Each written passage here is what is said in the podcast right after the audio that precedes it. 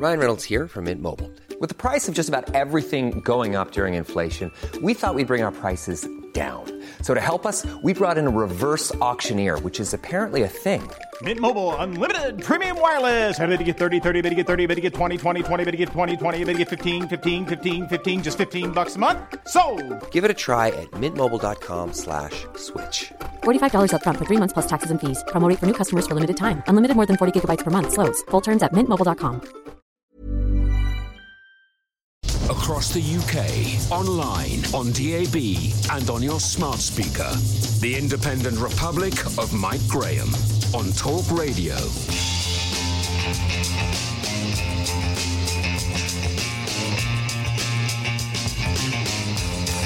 Good morning and welcome to the Independent Republic of Mike Graham right here on Talk Radio. It's Happy St. George's Day to everybody. Today is the start of a brand new epoch and we are going to take stock. More and more good news is on the way. We've just heard that Taylor Wimpey is going to be reopening all of their construction sites on May the 4th. Nando's have decided to reopen to provide food for NHS workers. Schools could be reopening in June. The weather is amazing and it's Prince Louis' second birthday. And everybody's really happy about that, apart from, of course, Meghan Markle. Coming up today, we're speaking to former Tory MP Nick de Bois for an assessment of how the government is doing. The arguments about testing and PPE appear to be nearing the end of the curve, and there is no doubt that by May the 7th, there will be a plan of action on lifting parts of the lockdown. I know that yesterday, during the uh, media briefing, uh, there was still reticence uh, from Dominic Raab about sort of giving anything away, and I totally understand that. But I think, and I believe, and I'm pretty sure that I've got this one right that by May the 7th, when the next assessment is made, we will have a plan of action. There's a cabinet meeting this morning,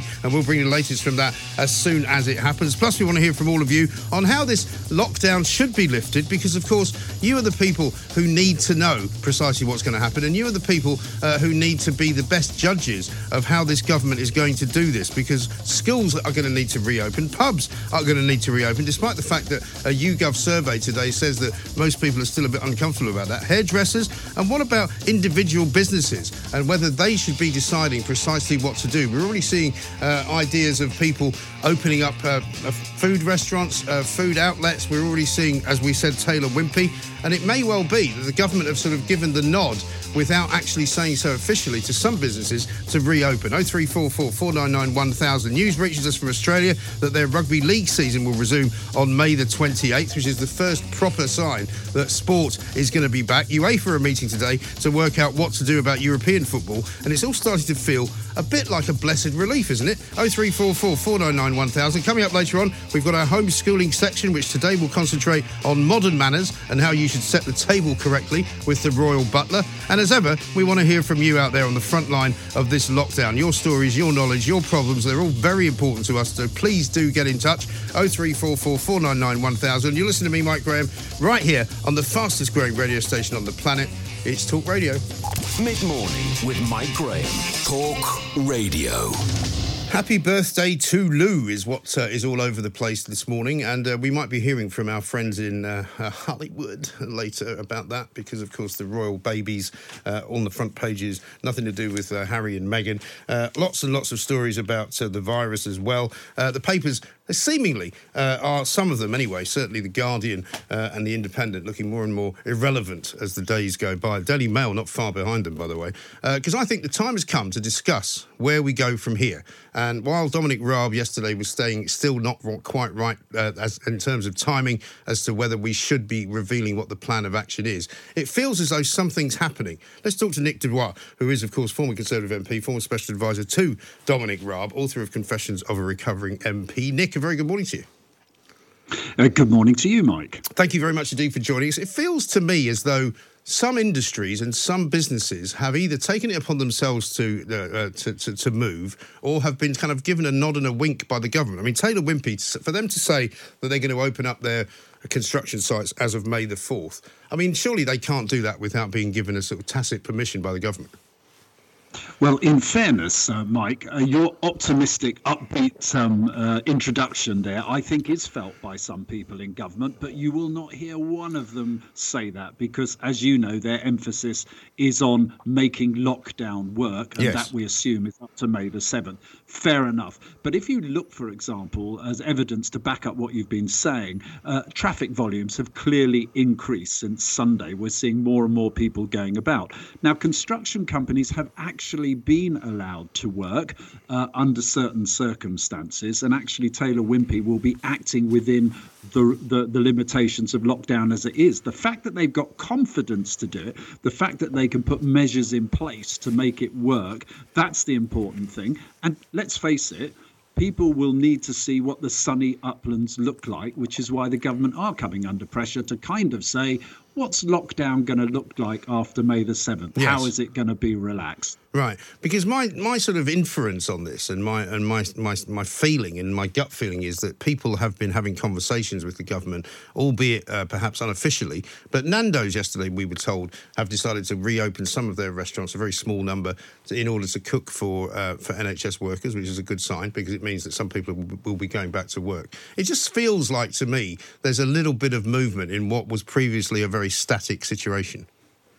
Yes, and, and look, first of all, why not? Because there are some huge government achievements out there that you will not read about in many of the newspapers. The fact that they can confidently say now that our hospitals in our ITU units have 3,000 capacity, Yeah. something that they did not have before this crisis, and that excludes the Nightingale hospitals, means that they have they, they've planned and succeeded in controlling the flow of work into the NHS.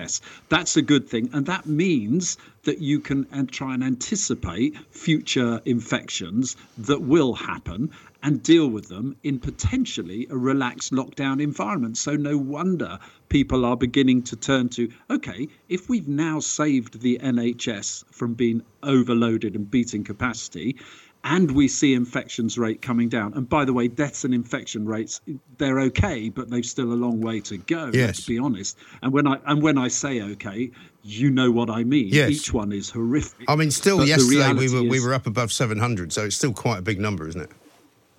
It is a big number, although I always treat the daily recorded deaths with immense caution because they are simply a record of who's actually been accounted for, not who actually died in those 24 hmm. hours. And if you look at the date of deaths, it's quite clear we reached a peak around 8th of April in this current um, se- series of the virus. And that is why the actual numbers are beginning to give people some encouragement. But Chris Whitty, who can only deal with the science and the medical implications, he's the chief medical officer, was really cautious yesterday about reading too much into that. But the politicians will also have to make a judgment about how can we ease this off and make that balance between safety and getting the economy moving again. That's why you're right, Mike. And that's why the 1922 committee, the trade union of backbench Tory MPs, if you like, it was reported today. And I believe these reports are beginning to ask the government these questions as well. Now Parliament's regrouped, I think you'll see more discussion about the type of lockdown we can ease out of. Yes, because it's very clear to me from watching Dominic Raab yesterday, both in the House of Commons and out of it at the press briefing, that he is clearly having those conversations, but he just doesn't want to reveal quite what they are at the moment. Well, I think it'd be irresponsible if the government weren't thinking ahead. So you're absolutely right. I'm sure those conversations are going on. But I totally support the fact that they do not want to create this atmosphere that things are getting better so we can all relax a bit. Because actually, in lo- lockdown is decided by anticipating how many people will have caught the infection and therefore four weeks later when tragically many of those number of those infections turn to deaths um, uh, is what they have to try and anticipate. So easing of the, the off the the break at the moment would worry them and i support that Yes, no, me too. And I'm by no means trying to encourage people to do things which they wouldn't otherwise be doing, uh, which they have been doing for the best part of the last sort of four or five weeks, because that's how we got to where we are. And we've had this success. And Dominic Raab's quite right to say it would be stupid to ruin that success by lifting everything too early. But I think the bottom line is uh, if I was him, I would not wish to put before the likes of Kuenssberg and Peston and Rigby uh, exactly what the plans are, because they they have actually ruined information for the rest of the journalists of this community that we all uh, work together in because they're so ridiculously negative. Well, if you if you imagine uh, how everything gets sensationalized, Mike, uh, if we even hinted at relaxing what lockdown may look like in any formal process, that would be sensationalized, splashed all over the papers, and people will get mixed messages, and we will see lockdown fail. So I totally accept the fact they have to anticipate how the media will interpret things. I mean, Mike, one of the things that has struck me as as, as bizarre is or the criticism the government were getting, and I know I'm changing subject subject subject That's slightly right. here, but the cri- criticism they were getting for not joining uh, up to the EU joint procurement scheme Oh, my God. for delivery of PPE, and yet that's they're getting criticised for not joining that, and yet that scheme has so far failed to deliver one single item of PPE. I mean, that is the strange world we live in at the moment. Well, even stranger than that, it turns out that not only was that information wrong because we actually did sign up to it, uh, but that in fact the people who now are the arbiters of the news have said, "Oh yeah, well that's because the guy's been uh, uh, Simon McDonald, whatever his name is, has been forced into conceding a lie and making out actually that uh, what he said before was untrue when in fact it was it was true." I mean, it's it's literally like being in some kind of episode of Gulliver's Travels. Uh, it, it's a it's a it's a it's a worrying situation, but you know, journalists are journalists. They're going to do what they do, and there are very good journalists. There are very good well. journalists, You'd but, but the me to say main outlets for television in this country have really let us down, I think. And I, I can't believe the standard of journalism has fallen quite as far as it has. And it's, and it's not something that pleases me to say. Well, Mike, I think the fascinating thing about this, and let's face it, we're inundated with polls all the time, is the country actually might have tolerated the sort of uh, loud and noisy um, sensationalism that went with Brexit. Yeah. But when you are in what is this this effectively this national emergency with a government dealing with something that is unknown and on the whole has the confidence of the British public, the Yeah. only people who've lost the confidence is mainstream media. Yeah, it's extraordinary, isn't it? Let me ask you a couple of other things that are slightly off piste. Uh, China, for example, we talked a lot about it on the show yesterday in terms of what happens now. You know, clearly there is a movement and a mood around the world to, to hold China to account. Uh, we've heard Missouri, uh, as, as, as, a state, uh, is going to sue China for the damages that it's caused to their economy. We've heard that the Foreign uh, Secretary of the Australian government wants to see some kind of official inquiry being launched by somebody like the G8 or the G20 or something. What's your view of how our relationship with China should be now? Well, our relationships should change. They should be uh, held to account for this. But actually, do you know the best thing we can do? Eh, Because we are so dependent on producing of goods from China, is that we should look at reshoring. We should look at, after this, encouraging businesses to come back to Britain to make goods, the high value goods, the, the sort of thing we'd be good at. That would both be a salutary lesson for China as those businesses came back here, and strategically, it would make us less dependent, which has become far too obviously a critical issue how dependent we are on the production of things from elsewhere. Now, we're not going to be able to do everything. There are huge reasons why things are made in Asia uh, and China as well. But I tell you what, the idea that we reshore and start rebuilding here, perhaps at the high end, the high technological end, the intellectually ends where we can do well and got the skills, sciences, and so forth. I think that case has been proved now, and this government, I suspect, will go an awful long way to doing that. But yes, China have got a lot of explaining to do. Frankly, I get it why people are talking about it now, but let's just beat this damn thing. I Yes. nearly, I, you nearly had to hit the button there. let's beat this. Let's let, let's deal with this damn thing first, and then get back to them, and do it collectively. Do it through things like G7. Do it through organisations that can stand up to China and say, "You got this wrong." Now lessons have got to be learned, and yeah, you you you've got to answer for this. Absolutely. And also, the people who I feel also should have some pressure brought to bear on them right now is the banking system of this country. Because I'm hearing more and more stories from people who run small businesses, people who are individuals uh, working as, as self employed people who are getting no help whatsoever from the banks. The banks are being really reticent, the banks are being very bad at getting back to them. Loaning money at some ridiculous rate, which is running at somewhere around 40% a year interest. You know, they really need to get into line, don't they? Well, what infuriates me about this is that the banks are acting in shareholder interest. They are not acting in the national interest. many of them have to shape up. There have been bureaucratic problems, in part, some caused by the sort of centralized bank the government set up to administer this. But you are spot on, Mike uh, banks are looking at other ways of lending people money before rolling in behind the government scheme and getting those loans out into the hands of these businesses that are on their knees. And Mike, long before I was a politician, I ran and started an SME. I know what's happening to my old sector, yeah. the events and exhibition sector, which is part of tourism. it, it is struggling to survive. Those banks, many of them are not doing the jobs they should be doing. We've learned in the the past, they have never delivered. Back in the eight in the recession of the early 90s, mm. they did the same thing. In the country came to their rescue big time in 2008. Now it's time for them to work in the national interest. And I, I one regret I have is I am not, not an MP, and I don't regret that very often. Trust me, I will regret not being able to hold them to account in the chamber and elsewhere. Quite right. And final question for you, Nick what are you hearing about Boris Johnson? Because clearly, um, whatever it was that he uh, got in terms of a bad dose of the coronavirus, you know, he was almost killed by it. Uh, it's clearly a very damaging virus. How is he? What are you hearing? Well, what I hear, actually, in fairness, is probably similar to what has got out into the public domain. This was a very serious condition mm. he had. He and, and what surprised me actually is I know this man.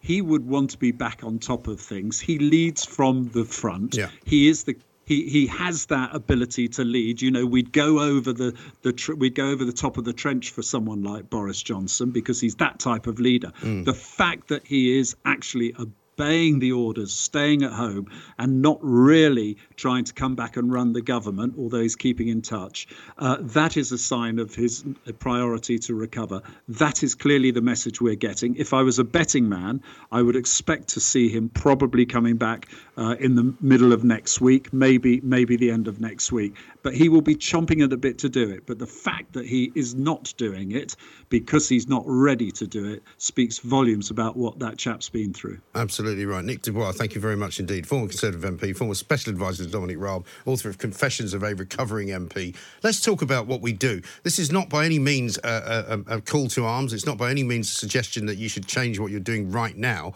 But what I'm saying is that come May the 7th, when the government next assesses what to do next, I believe that by then we will have a much better idea and a much clearer idea of how we start to slowly emerge from this lockdown. And I want to have your thoughts. 0344 499 1000. Don't forget, we are live streaming on YouTube, uh, on Facebook, and on Twitter. Get on there, uh, like us, subscribe to us, watch us. This is Talk Radio.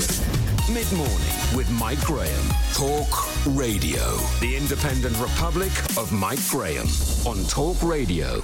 Welcome back to the Independent Republican, Mike Graham. Let's go straight to the phones because we've got lots of people wanting to talk to us and uh, we want to try and get as many on as possible. 0344 499 1000. Imon is in the Midlands. Hi, Imon.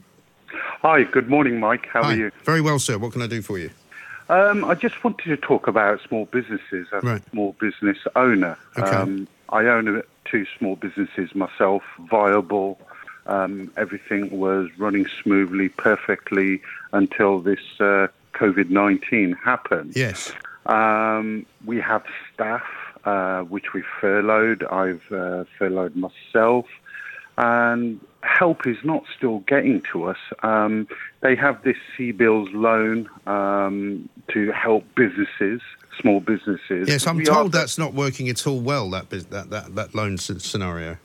Well, no, it isn't. Um, it's strange enough because I have two different businesses and I had two different responses. Right. Um, one was with a NatWest and one was with HSBC. okay. For, um, and, and, can I ask what the businesses are? Are they kind of you know um, uh, consumer led? What what sort of businesses are they? We're we're consultancy, so we okay. work in the commercial supply of energy, okay. but on the brokerage side. So we need small businesses to supply, if right. that makes sense. Yes. Um, so if there's nobody there or half of them not there, then we can't speak to these small businesses because energy is a need mm. for everybody. Right. So we all need energy to switch on whatever machines, be keep the offices running, Yes. air conditioning. Well, a lot of people are finding they're using more energy at home as well because they're at home more. You know. Well, there is a, a demand at home, but businesses, I mean, are not there for us to supply energy or, or to broker a contract. Um, the issue we're having is, is cash flow. So we're owed substantial amount of money by suppliers, Right. but we're not getting paid. So that means we need to have a loan or borrow some money from the bank until those payments come in. Right. Now, one of the banks has said, uh, sorry, you failed a credit score, and because of that, we can't give you any help. And I'm saying, hang on, we're going to have a substantial amount of money dropping in any minute. I just don't know when exactly. And it's been knocked on, knocked forward, knocked forward again. Oh, we'll pay you soon, we'll pay you soon. Right. And the other business said, oh, we can lend you money, but it's going to be at a 34% interest rate. That's shocking. 34%. I know. That's awful, isn't it? I mean, I said this earlier today to Nick de Bois. The banks really need to get uh, smacked around and, and brought into line because they're clearly not going to do it by themselves. No, we bailed them out in 2008, and now we need help, and they're not helping. They're just thinking, they're rubbing their hands together. How can they profiteer from this crisis? Yes. And Rishi Sunak um, is, they're all talk, all these politicians are the same because they just give lip service. Oh, we've done this, we've done that. I mean, look at Germany, look at Switzerland, look at Austria. 100% of the loans guaranteed, and they get them to their uh, businesses within like seven days. Yes. It's unbelievable. Right. I mean, I'm, I'm, I'm, I'm, I'm interested in, in what you've got to say, Iman, because we haven't heard really from a small business like yourself. Because we've heard that the rollout of the uh, furloughing and the rollout of the money that's being paid to the individual employees is working quite well, and so we'll, we'll, we'll give them a tick for that. But they need to do it in the round, don't they? They need to make sure everything's working. Yes, I mean, with the furlough, um, we've not received any money, so we've paid the staff. Luckily, we're a cash rich business. Okay. Um, Well, what have they said about that? When should you have had the money? oh, well, it should be sometime, I think, end of this week. Okay. Um, so that will then um, refill the coffers as such. Um, but how long are we going to be like this? I'm waiting on people to pay me. Yeah. And when we run out of money, we're not going to have any money. We can't get any money from the government or the banks. And then either I'm just going to have to shut up shop or defy the rules and go back to work. Yes. I've got no other option. Are you are, um, are you in a position to hire or to bring people back into an office? Do you work from an office? We work from offices. Yeah. And um, could you could you safe distance? Could you restart your business with with say fewer people or with people sitting further apart? We, no, because we need the whole team there. So everyone has a position. I'm saying Right. you have the, the broker side, the trader side, the the, the, the, the They couldn't work from home. They can, but it's all DPA, Data Protection Act, and it's all Right. because of data. So we're regulated in that sense. Okay. So if information gets into the wrong hands, then what? Yes, I'm in trouble. Yeah. So I mean, my sense is, Iman, I don't know about you. My sense is, is that come next month, things that like maybe businesses like yours might be able to to start operating again. Well, that's what we're hoping, but we've taken such a massive financial hit, Mike. It's Yeah. unbelievable. Right. Unbelievable. And help, you know, they sit there on the podium at five o'clock every evening giving updates how they just want to look good. But no actual help mm. is getting to us. Yes. These small businesses are suffering, but we are the backbone of this country. And the issue is now times are bad for us, but nobody's helping. Yes. When times are good for us, they all want to know us the bad. So when I get a chance to talk to the, the next minister that I get to talk to, what do you want me to say to them? Well, look look at other governments. They're offering 100% loans, Yeah. and we should use the banks as a facilitator and just give businesses the cash flow they need, um, not jump through hoops, go through credit applications, leave a Yeah, footprint. yeah, that shouldn't uh, be that shouldn't be necessary at all. Listen, Iman, thanks very much indeed. I've got to talk to Paul, who's also a small business owner as well. But I'm taking that up. I promise you, Paul. Uh, do, do you recognise anything that Iman said there as your situation? Absolutely, very similar. Right. Um, I own a children's nursery and I own a trailer manufacturing business. Okay. So quite opposite ends of the spectrum. Right. Um, the, the furlough scheme was kicked in, um, very, very good. Uh, we haven't seen a penny yet, but that's apparently coming in by in, within the next seven to ten days. Okay. Um, on the manufacturing side, the thing which the government hasn't taken into account, or well, it probably has, but is the overheads which all businesses have. Right. Um, in order to succeed and to sustain yourself, you have to take on loans to expand and stuff. Sure. These loans have overheads. You've got your rates, you've got your, your gas, your electric, and all these things, which and your insurances. Now, the, the loan scheme which I've gone on for with the nursery, um, Lloyd's Bank have turned around and effectively turned around and said, well, it doesn't make a great deal of profit, so at the end of it, when we stress test your figures, you won't be able to repay it back. Therefore, you can't access it. That's ridiculous. And from the manufacturing side, because I've run that business and it, it, it does all right, and we've got a reserve, we're not showing a need. Therefore, we can't access it. So what they're basically saying is, is you know, from, from my from my view, moving forward, is Yeah. run your business on the skin of its teeth, rack up your debts, okay, and when something like this goes, just go bust. Yeah. You know, that, And that- that's that- the other thing. the way, way they're pushing it. Yeah, I mean, Iman mentioned credit ratings and stuff. I mean, this is going to be affecting your credit rating as well because if you do go bust or if you do late, uh, you know, you're, you're guilty of late payment of, of, of an electricity bill or, or rent or anything like that, it, it's a black mark against your credit.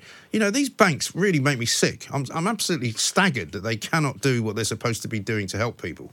I've, I've, I've banked with Lloyd's since I started, so that's over 20 years now. Mm. Um, I've never gone into debt, never had an overdraft.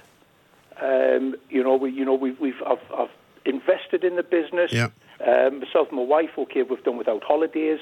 You know, we, you know, we, you, you know, we've really built the business up. And when it comes to this, and you go to the bank, and the, and you know that the government has turned around to the banks and said that you're to help, and you find that they're putting the barriers up and creating their own sort of guidelines as to what, and they're saying that it's the government guidelines which, Yeah. which are laid down, and then the government are moving things. It's it's it's appalling, mate. Absolutely appalling. It really is. Well, listen, we're going to take this up, Paul, because I'm sick to death of having to hear people like you, the backbone of this country, small businesses who are the bulk of the people who run businesses in this country. Small business, not big business, uh, not the Richard Bransons of this world, but the Pauls and the Imons of this world, the people who have generated income for this country and generated taxes for this government. They need to be helped. And the banks, if you're currently uh, running a bank, you ought to be ashamed of yourselves. We're going to come after you and we're not going to stop until you start doing your jobs properly. It's that time of the year. Your vacation is coming up. You can already hear the beach waves, feel the warm breeze, relax, and think about work. You really, really want it all to work out while you're away. Monday.com gives you and the team that peace of mind. When all work is on one platform and everyone's in sync, things just flow wherever you are. Tap the banner to go to Monday.com.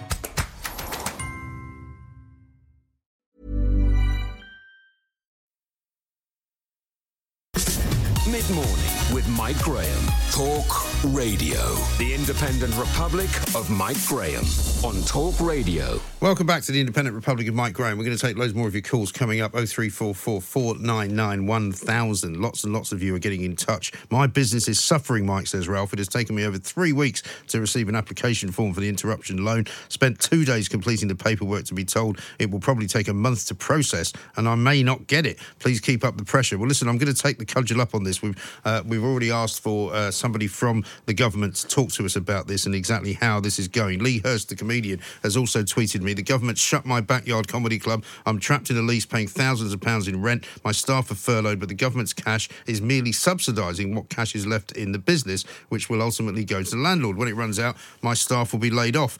It's a shocking state of affairs, this, and I know many of you will be listening to this absolutely uh, nodding your heads and saying the same thing is happening to us. It's all very well furloughing the employees, but every business that has premises also has overheads which need to be paid, or at least, if not paid, somehow put off in a way which does not affect a credit rating. That's what we have to be doing. And that's what the government is going to have to do and sort out. And I'm going to be on the case there. So, any one of you who wants to get in touch with your own stories, please do keep in touch and we will get them sorted as soon as we can. We're going to talk now though, to Rachel Casey, Director of Canine Behaviour and Research at the Dogs Trust, because a lot of people at the moment spending a lot of time with their dogs. Unfortunately, I'm not one of them. I haven't seen my dog for a month apart from on FaceTime. And he's not very good at talking on FaceTime, I have to be said. I mean, you know, he just looks at me. But uh, let's talk to Rachel now and see what uh, is going on. Hello, Rachel. Morning, Mike. That's you- a shame that you're not with your dog. It is a shame. Yeah, he lives down in Sussex with my kids and their mother, and um, I've taken the decision not to go there at the weekends as I normally do. Um, Uh-huh. But uh, he's a lovely Labrador, and uh, I see lots of pictures of him, and he's got his own Twitter account, and uh, so he's he's out there. But uh, he sort of looks strangely at me through the camera because he can hear my voice, right? And I can get him to wag his tail. Does he Um, do that cute putting his head to one side thing? and he does that thing, yeah. And uh, he'll sometimes roll over on his back and, and, and show his teeth and all that, which is very nice. Um, but I do miss him. Um, but I know for other people, it's the opposite. They'll be with the dog more. And a lot of people, I was listening, funnily enough, to Kevin O'Sullivan on Saturday, who's got a show, talking to Ricky Gervais, and they were talking about how the dogs are kind of looking at them going, why, why don't why don't you go out anymore? You know, what are you doing here? Why are you here all the time? You know, what's happening? So Yeah. I guess when you do go back to work, it will be a bit of a wrench.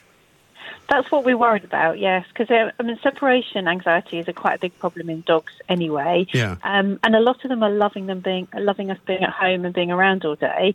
But it's going to be a massive change when we all, you know, we go back to whatever normal we go back to, and people Right. go back to school and work, um, because their expectation is now for us to all be at home all the time and have the door open and be going in and out and having a kind of fun day with us um, and they're going to be going back to being left at home again. So we're really worried that that's going to cause quite a lot of anxiety Yeah. for the dog. Because what we know about dogs is that they're great pack animals, aren't they? They actually love it more. The more people that are there from the family, the better. They're, they are very social. Um, I mean, sometimes they get worried by lots of people or lots of noise. It does depend on the individual dog. So Yeah. not every dog likes things like, you know, excitable games or yoga in the front room and that Hmm. kind of thing. Yeah. Um, but they do they do like people being around. So um, what the, the advice we're giving to people is just to try and maintain the kind of habit for dogs that part of the day they're not with people. Hmm. So that could that could just be separated by a door or a baby gate, being a different part of the house, or if you're going out for your kind of essential trips out, try not to take the dog with you and um, have the so that the dog is still used to some time being left alone, just to kind of maintain that habit. Really. Yes. I mean, one of the things my dog loves is to have any man visit, you know, because I'm not there most of the week. Um, Uh-huh. If any guy comes around, like the guy that comes to cut the grass, or somebody comes to deliver, I mean, he's out there flirting with them on the uh, uh, on the front step, you know, sort of shaking his backside and you know, cr- you know, cre- creeping up to them, and he loves attention, basically. Yeah, he obviously loves people. And some dogs are more worried by that. So quite a lot of dogs will, will bark or be worried if people come to the house. Yes. And Yeah, he's that- I not mean, like that- that. He'd be the worst guard dog of all time. This guy. Uh-huh. Yeah, no, he'd he'd welcome the burglar, would he? He would. I'm sure he would. Yeah. yeah. So so the kind of um, try, trying to maintain normality for dogs, I think, is really what we're trying to the message we're trying to get across. Because um, otherwise, you know, we'll all go back to work and and they'll be left with a little bit of a shock to the system. Right. So you're basically saying that people should practice kind of uh, almost distancing themselves from the dogs so that there is that gap like there will be eventually when they do go back to work. Absolutely, that's right. So not all the time, not all day, because it's you know it's it's great for us to have our dogs around and you know have a have some contact with them, but just for bits of the day, just um, keep in their minds that people are not about all the time, and and sometimes they are in a different part of the house. They can settle down.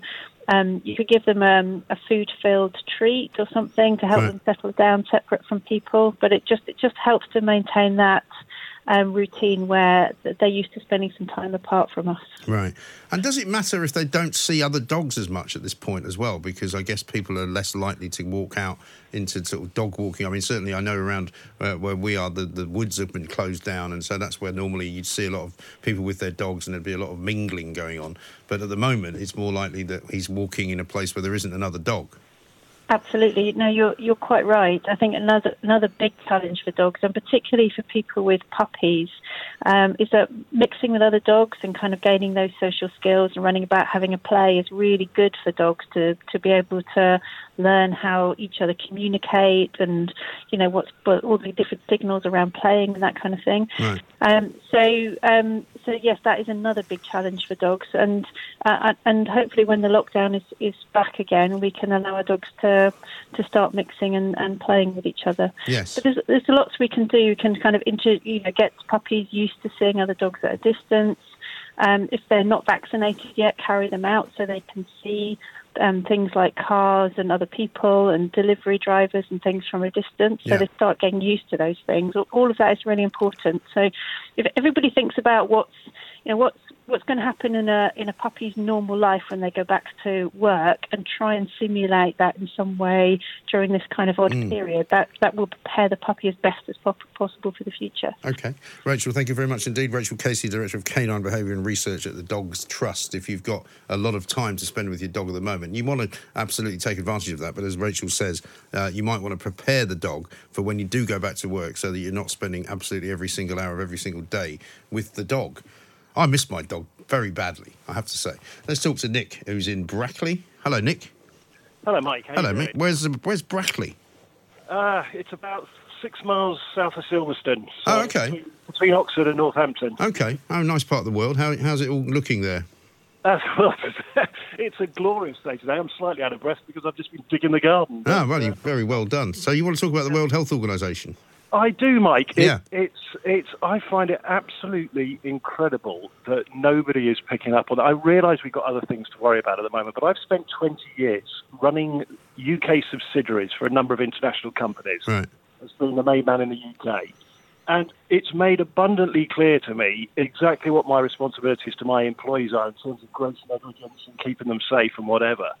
Um, you know, and we've had cases in the UK where where chief executives of transport companies have gone to prison because of um, they've deemed to be negligent over accidents with employees. And you've got this guy running the World Health Organization who has got to be one of the most negligent individuals on the planet. Um, and I just I find it incredible that nobody's going after Yeah. him. I Well, I mean- I mean, I've- I- I- issuing to an be- international arrest warrant for the guy. Well, exactly. I mean, I described the, the World Health Organization last week as like the medical version of FIFA because this guy's like the Sepp Blatter.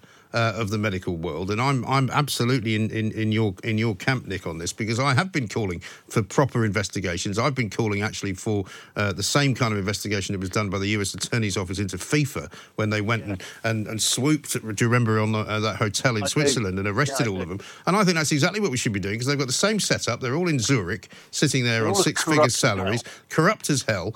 I heard uh, Dan Wootton yesterday interviewing somebody from, I think it was Norway, uh, who's part of the World Health Organization, who, believe it or not, was actually saying that wet markets can be reopened as long as they are run hygienically. I couldn't well, believe my go. ears. I, I rest I rest my case, Mike. I mean, unbelievable that these people think that that's okay because we help people in poorer countries. And in poorer countries, you know, like China, many people actually get their nourishment and their protein and all of the good food that they need to eat from these wet markets. And I was, I literally was, was, you know, open mouthed with horror. Well, do you know what? I, I, I suspect that it's. I'm not, I'm not. Please don't get me wrong. I'm not a nutter. I'm not a conspiracy theorist. But there is evidence, I think, now that China is starting on a public relations exercise. Oh, no question.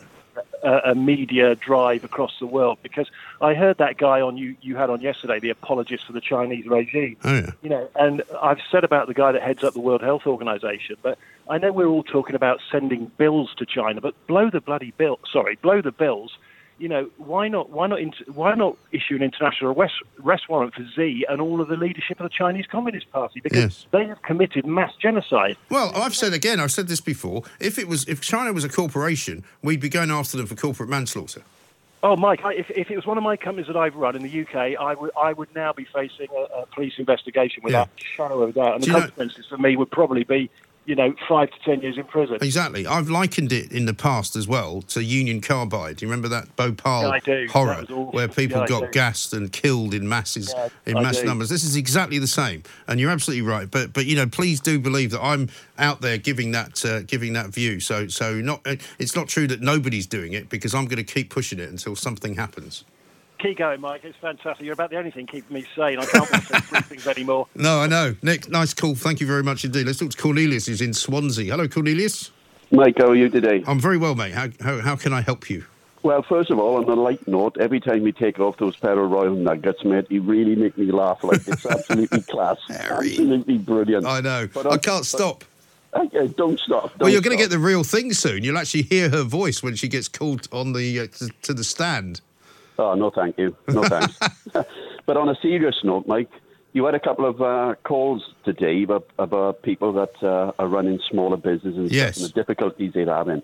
What I don't seem to understand is does Goldman Sachs run this country or do the government run this country? And if banks are not giving out the assistance to these companies that the government is saying, they should be heavily fined. Yes, I Peter agree. Bone in, in Parliament question time asked this question during Parliament question time what the banks are doing. Yeah. It's an utter disgrace, Mike, and, and they should not be allowed to get over uh, get away with it. I think I'm right in saying that one of the MPs did do that yesterday. I think I can't remember who Peter it was. Bone did. Peter Bone did. Peter Bone, that's right. Yeah, I was yeah. listening to it. Yeah, he was on. I think he was on um, uh, James Whale's show last night. I think I'm right in saying. So yeah, there is somebody there. So I'm going to contact Peter Bone and I'm going to say, what can we do about this? Because we need to get some kind of concerted effort because it's disgraceful that these banks think that they can operate like loan sharks, basically, um, and and not help people.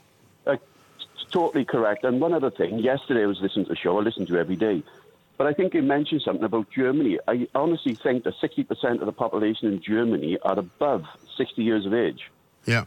I think that's one of the reasons why Angela Merkel brought in a million migrants into the country because I don't think it was to do with uh, um, um, uh, loyalty or anything. No. It was all to do with their economy. But but no, the banks in particular, Mike. I think anything you can do to get any government ministers on your show, like they really should be brought to account, like because it's bloody disgraceful. Yeah, I know. Absolutely shocking. Terrible situation. Cornelius, you're very, very uh, welcome to call in any time, uh, as are all of you out there uh, who have got something to complain about, because we need to hold this government to account. What we also need is to have a proper series of questions put to them about this kind of thing.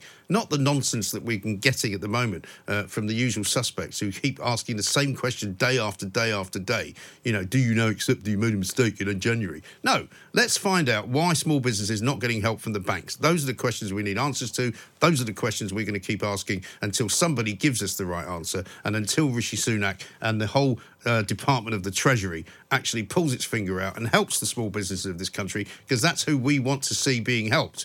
It's as simple as that. This is Talk Radio. Mid morning with Mike Graham. Talk Radio. The independent republic of Mike Graham on Talk Radio. I'm seeing that uh, Nicola Sturgeon is currently giving a press briefing in which she is saying uh, that they are releasing a document in Scotland laying out how the country plans to exit the COVID 19 lockdown.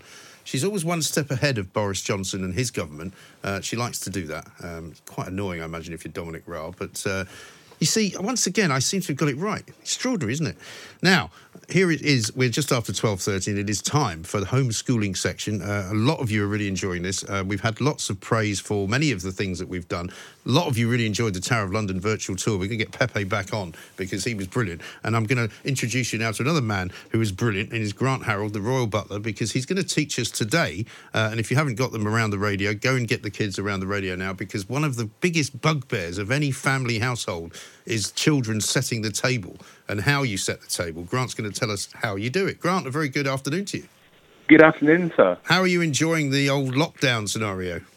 Well, it's it's different. I mean, I'm I'm obviously sticking to the rules, and I've stayed home, which is why I'm now doing my my online classes. But I'm actually, um, from the online point of view, I'm enjoying it because I'm meeting so many people that probably I would never actually meet. You know, Yes. you wouldn't actually have them come to the classes, and um, so I'm actually from that part.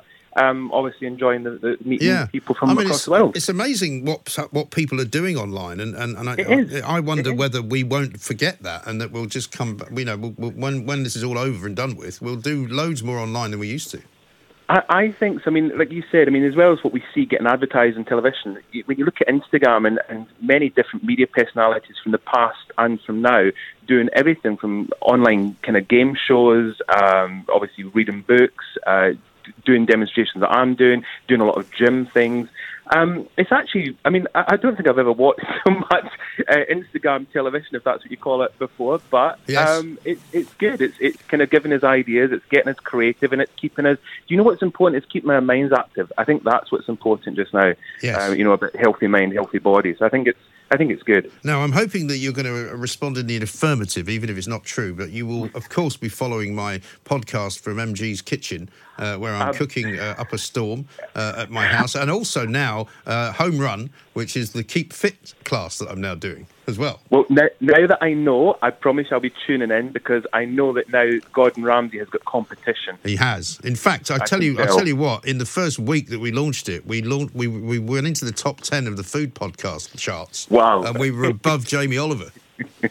Oh, fantastic! Great. So it's it's basic it's basic food, you know, cooked well and simply, so you can follow it very well. Now let's talk about food because the dinner Hmm. table is a place where I would say. Uh, nowadays, most families uh, get together, uh, and it's the only place they get together because so many uh, Yeah. families now are sort of disparate off on PlayStations, watching Netflix in Mm. one room, somebody else is watching something in another room. So the dinner table is really the only place where we all sit together.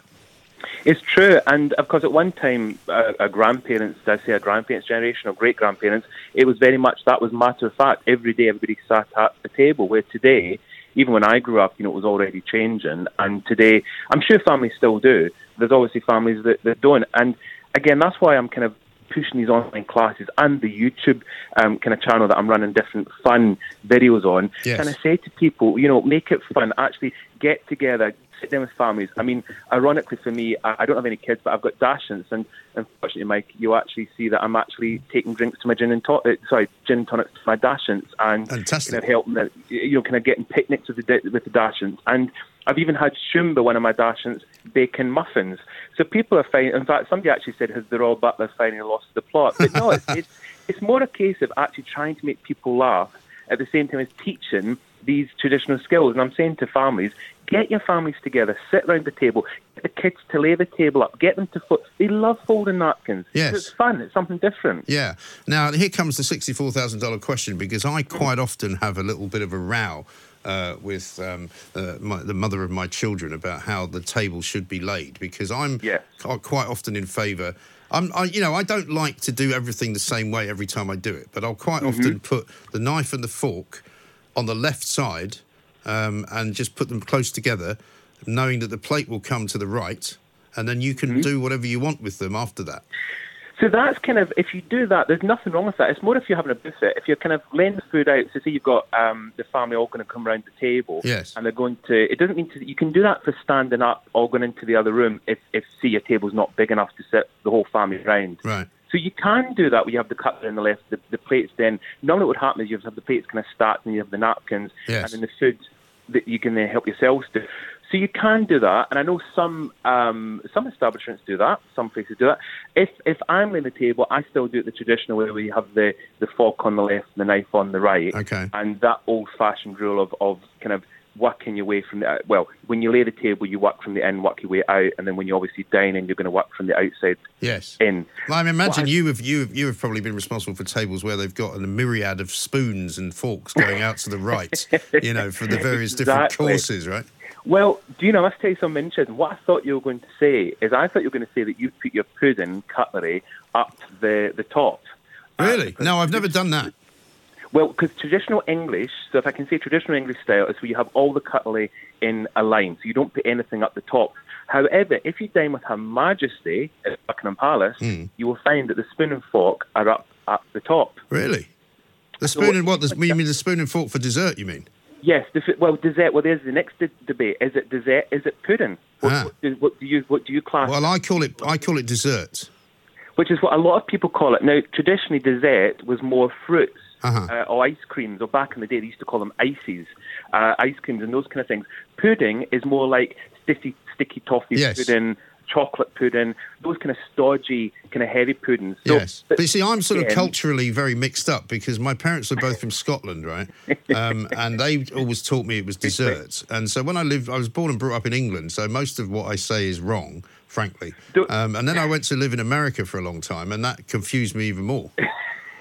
because they swap the cutlery around as well, don't they? They they put the fork in the other hand. I've Well, they'll, yeah, they, they they'll sometimes just give you a fork on the right hand side. And when I when I first went there and I asked for cutlery when I was having a pizza, they looked at me as if I'd just landed off a plane uh, from Mars. They were like, "Why do you want cutlery to eat a pizza with?" Well, I must I must let you into a little secret. So the first actually Scottish. I don't know if you can tell. So like your parents, I obviously did things very different. I mean, in Scotland, you talk about high teas and things, and it's only when you come down here you realise that high tea is is it's more a, a kind of children's Yes, day. It's more right. a children's kind of meal. And also what you just said a second ago about eating, using a knife and fork for a pizza.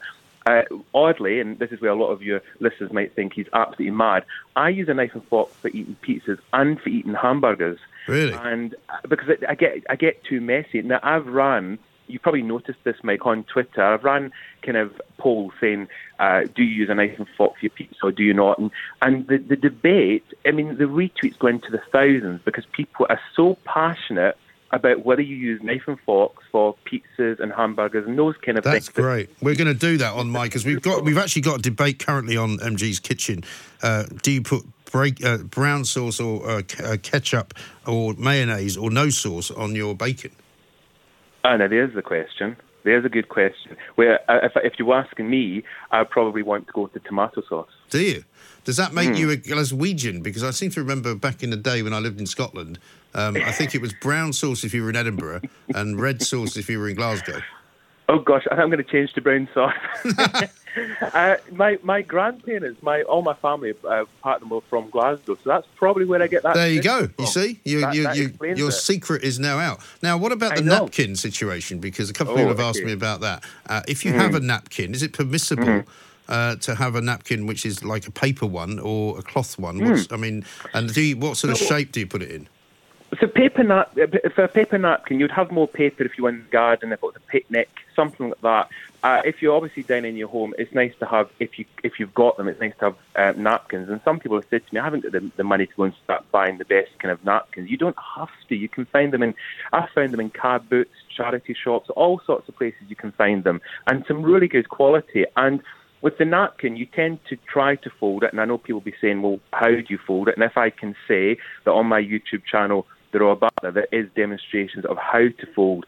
Um, I've even got one of the Dachshunds trying to fold a napkin, but there is uh, a guide to how to fold napkins. Right. And then you've got napkin etiquette, which is how you use the napkins. It's not only having them and then folding them, then it's how you use them. Yes. You know there's, there's rules about how to use a napkin. Well, I used to know a guy that used to annoy me intensely uh, when I lived in New York. He would put the napkin in, tuck it into his collar because he didn't Mm, want to. Uh, mm. he didn't want to, uh, to, to Anything spill good on him. anything on his on his shirt. But I Mm. thought that was awful.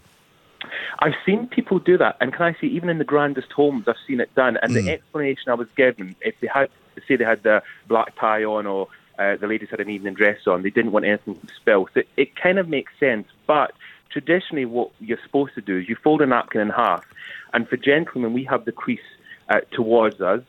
Ladies have the crease away, Ah. so that they can then pick up the corner of the napkin, very discreetly dab, if say they've you know a few crumbs or something, they can dab, and any mix uh, uh, makeup or any anything that might come off with the with the food or whatever it is, it's then concealed because when you put it back down, you can't you can't see it. Very good. So for a lady, it's quite a kind of dignified um, approach. I love it. Yes, if I find a lady has got food around her mouth, I think that would be the last time I'd be having dinner with her, to be honest. But uh, and, and is it permissible to call it anything other than a napkin, such as, for example, the dreaded Mm. serviette? Mm. Mm. This is the thing, uh, because obviously you go back to Nancy Mitford, who pens the, the, the U and non-U, and even to this very day, you can, uh, whether it's right or wrong, you can be judged on the words that you use. Yes. It's it traditional, traditionally, it's, it's napkin. A serviette is something you'll see the waiters, or dare I say, the butlers carrying around when they're obviously doing Right. drinks and things.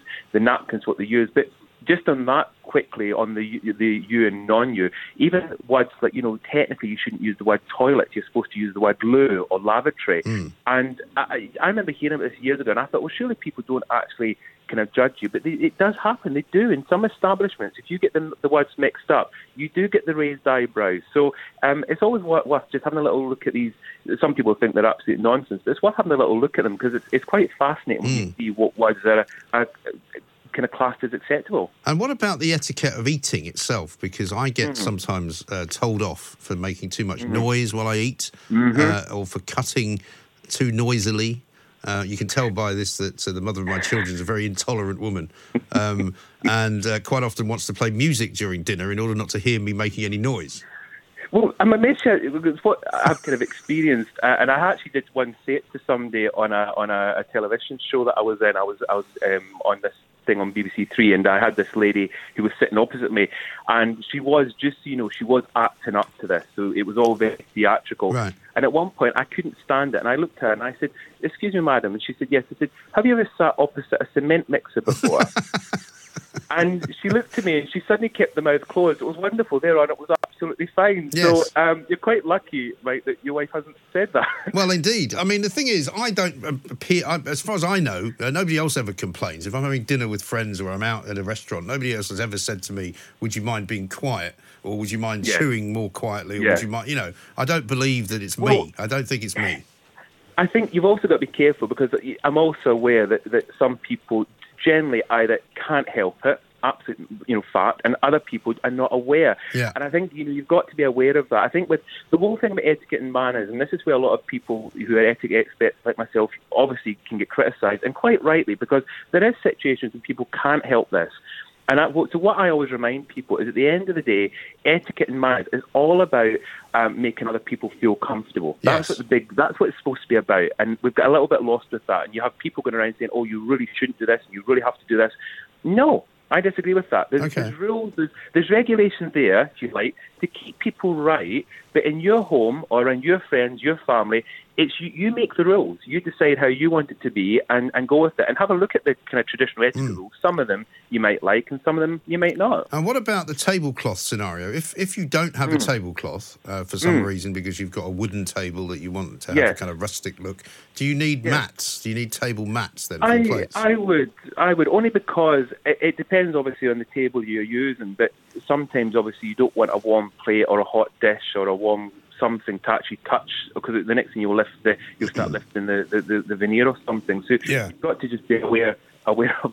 I'll let you into a little secret. Something that I once did many years ago when I worked for the, the Duke of Bedford, I was I remember being told about people ironing tablecloths on the on the tables. And I'll let, uh, the other secret is you don't really need to do that as Right. long as they've been properly pressed. But anyway, I decided to have a go at this. Uh, unfortunately, I didn't realise that there's supposed to be a, a felt or a blanket or an undercloth underneath, and I did a wonderful job of lifting up the French polish. Oh. So um, obviously, then we had to get the experts in. So I learned very quickly Oops. that if you do use a tablecloth, make sure you've got some padding. Right. Something underneath it, just for that extra bit of protection. And one final question: this is- I mean, I'm always fascinated when we do these homeschooling things because there's always much more to them than I ever think there would Yeah. be. But the final question what if you drop your cutlery and you're visiting somebody's house? Is it Mhm. permissible to ask for another fork or do you just kind of try and pretend that it didn't happen? So the first thing is, if you drop a knife, you mustn't pick it up because it's bad luck. Okay. The sup- superstition. I didn't know in. that. So it means you're going to start a fight. So therefore, somebody else has to pick the knife up. And I think it depends on where you drop it. I mean, if it's if it's if you're somewhere and it's obviously clean, and I'm not talking about in a public restaurant, you know, in somebody's home or something. Nine times out of ten, you'll be fine. But some people might actually be more comfortable with another fork or knife. And I have said to people if they've dropped something, I've always said, "Can I get you another fork? Can I get you another knife?" And normally they say no. But if I see them reach for that knife, I dive in. I tear off the table, Mrs. Bucket. I dive off my chair and I rescue the I rescue the knife to give it to them, so that I know there's not going to be any fights in my household. Brilliant stuff. Grant, fantastic. Thank you so much. Grant Harold, the Royal Butler. People are already finding your guide to napkins, which is fantastic out there on YouTube. You know, this homeschooling thing, I think, is the greatest thing we've ever done because who knew you could have a conversation like that about setting the table? Absolutely extraordinary. We're going to get Chris Packham on tomorrow. I'm not quite sure what he's going to teach us about, but uh, I'm sure it will be just as wonderful as Grant Harold. This is Talk Radio. Talk Radio across the UK, online, on DAB, and on your smart speaker. The Independent Republic of Mike Graham on Talk Radio. If you enjoyed that, be sure to catch the whole show 10 to 1 Monday to Friday on Talk Radio via DAB online or via the Talk Radio app. And if you have an opinion on the stories we cover, we'd love to hear from you. Call us on 0344 499 1000 or tweet at Talk Radio during the show to have your say. Mid morning with Mike Graham. Talk Radio.